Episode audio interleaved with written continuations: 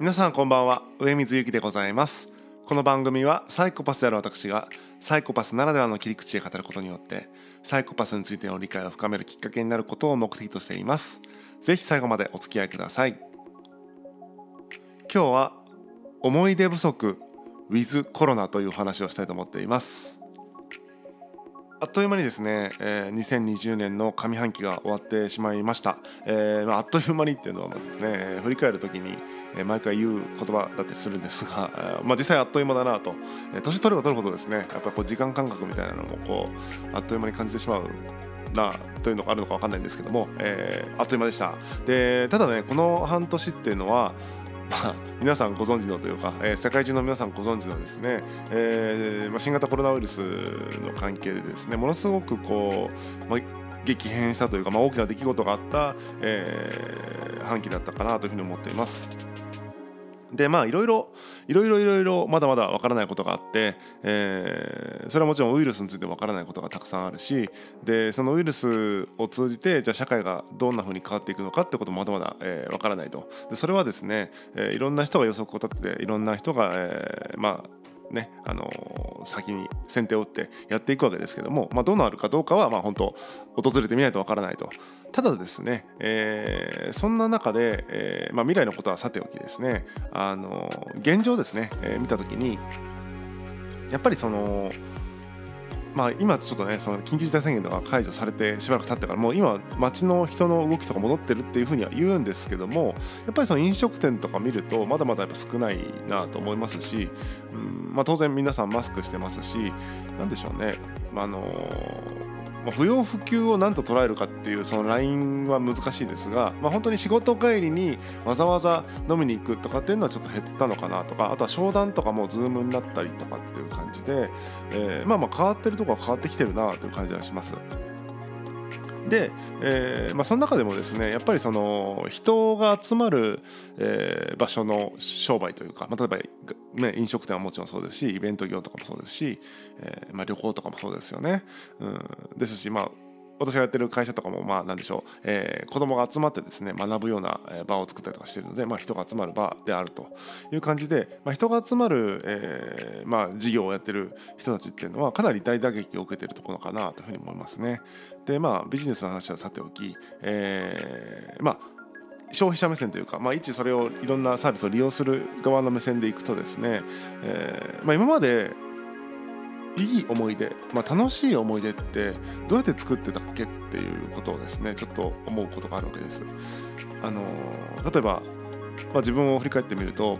まあ、20代の思い出一番思い出のことは何かなとか思ったら20代のですね半ばぐらいに、えー、もう30人とか40人とかであの集めてですねキャンプとかしてたんですよね。そういうなんかいわゆるもう思いイベントですよね。がすごい思い出に残ってて、えー、とかライブを僕は結構精力的にやってたので、まあ、そこも人が集まりますよね、うん、そんな感じで結構そのまあ非日常的な思い出というかエンタメ的な思い出っていうのはあのオフラインでね作られてきたんじゃないかなというふうに思うんですよね。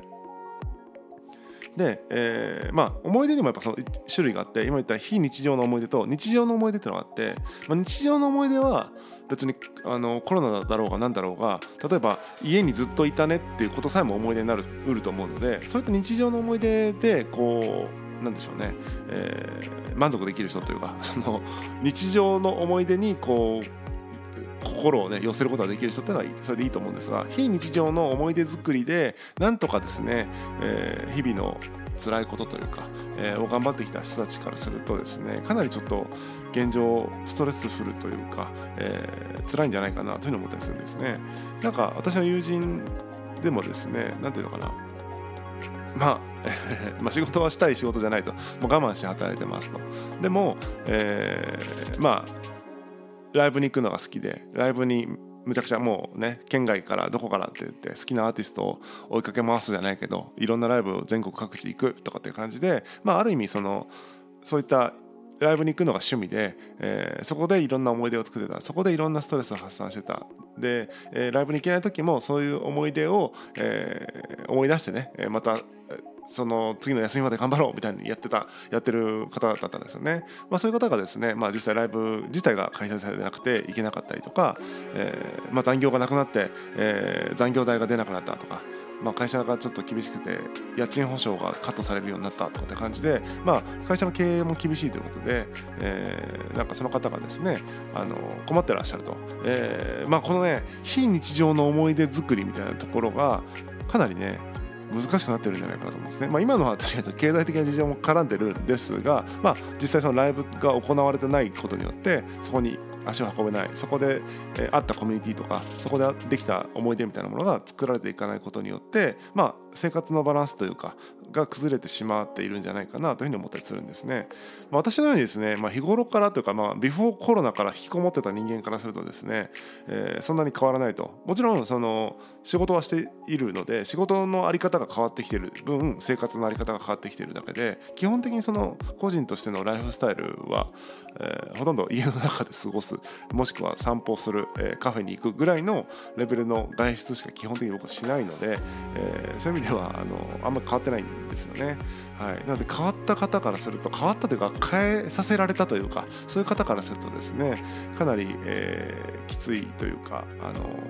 まあ、変化が大きすぎてですねストレスが大きいだろうなというふうに思ったりするんですね。で、まあ、例えば飲み会一つとってもオンライン飲み会っていうのができましできましたというかそのするように皆さんなりましたとでじゃあオンライン飲み会って思い出に残るっけってちょっと思った時になんか僕の中では残らないなって感じなんですよね。まあ、わかんないですデジタルネイティブの人たちからするとオンラインだろうが、えー、オフラインだろうが変わらないって感じなのかもしれないんですけど、まあ、少なくとも僕はですねオンライン飲み会をしたところで、えー、別に思い出には残らないなと思います。でまあこのも僕が思ってるのはですね、まあ、前も言いましたけどそのビデオ通話ってその文字情報というかねその言葉のやり取りする分にはすごくいいんだけどもやっぱその文字じゃない、えー、質感というかねその雰囲気みたいなものはやっぱ感じ取りにくいっていうのは当然ありますんで、えー、難しいのかなと思ってるんですね。というのも思い出ができるというか思い出に残るほどの強烈な何かっていうのはおそらくですけどもいわゆる言語化できないほどの五感情報、まあ、視覚聴覚とかね、えー、そういういろんな、えー、五感の情報と、えー、さらにそこに連動した情動ですよね。楽しいとか、えー、分かんないけど気持ちいいとかそういう情動との、えー、その連動してるその五感と情動のが強烈にね、えー、残って保存されてる状態だなというふうに思ってるのでどうしてもですね、えーまあ、ビデオ通話とか二次元で五感が刺激されるかっていうと、まあ、もちろん視覚と、えー、聴覚ぐらいかな。だからあんましねあの五感がフルに活用されてないっていう意味でも、あの、まあ、思い出に残りにくいのかなとか思ったりしているんですね。で、えー、この先の未来未来の話しないと言ってましたけど、まあ、未来の話をするとですね、えーまあ、例えば VR とかああいうテクノロジーがですね、えー、本当に、えー、オフラインと変わらないレベルの、えー、リアリティを感じられるものになればですね確かに五感をフルに活用できるのかもしれないですし確かに五感をフルに活用できればオンラインだろうがオフラインだろうが関係ないんだろうなというふうに思ったりもするので、まあ、技術の進歩みたいなものが、えーまあ、この状態そのいわゆる体験をのこう拡張してくれるし、えー、いわゆるオフラインで体験しなくても思い出に残るような体験というのはできるんだろうなと未来はですね思うわけです。ただ、えー、それは何年後なのかとまあだいぶねクオリティ上がってきたとはいえまだやっぱ VR は VR の空間だなって感じでやっぱオフラインの、えー、解像度ではないなと思いますので、えー、じゃあこのウィズコロナの時代これからのまあそういった技術が発展しきるまでの時代ですね、えー、なかなかあの体験としてのこ